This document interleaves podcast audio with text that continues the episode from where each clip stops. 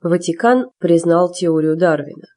Об этом в четверг, 12 февраля, сообщила британская газета «Таймс». Представитель католической церкви архиепископ Джанфранко Равази заявил, что эволюционная теория Чарльза Дарвина не противоречит библейской версии сотворения мира. Архиепископ сообщил, что эволюционные идеи можно найти в текстах Фомы Аквинского и святого Августина. Равази также подчеркнул, что католическая церковь никогда официально не отрицала теорию эволюции. В 1950 году папа Пий XII заявил, что теория Дарвина представляет собой обоснованный научный подход к объяснению развития человека, а в 1996 году понтифик Иоанн Павел II назвал эволюцию больше, чем гипотезой.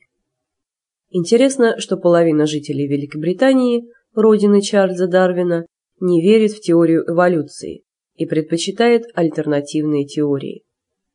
По результатам опроса 50% жителей Великобритании заявили, что они не верят в теорию Дарвина или сомневаются в ней.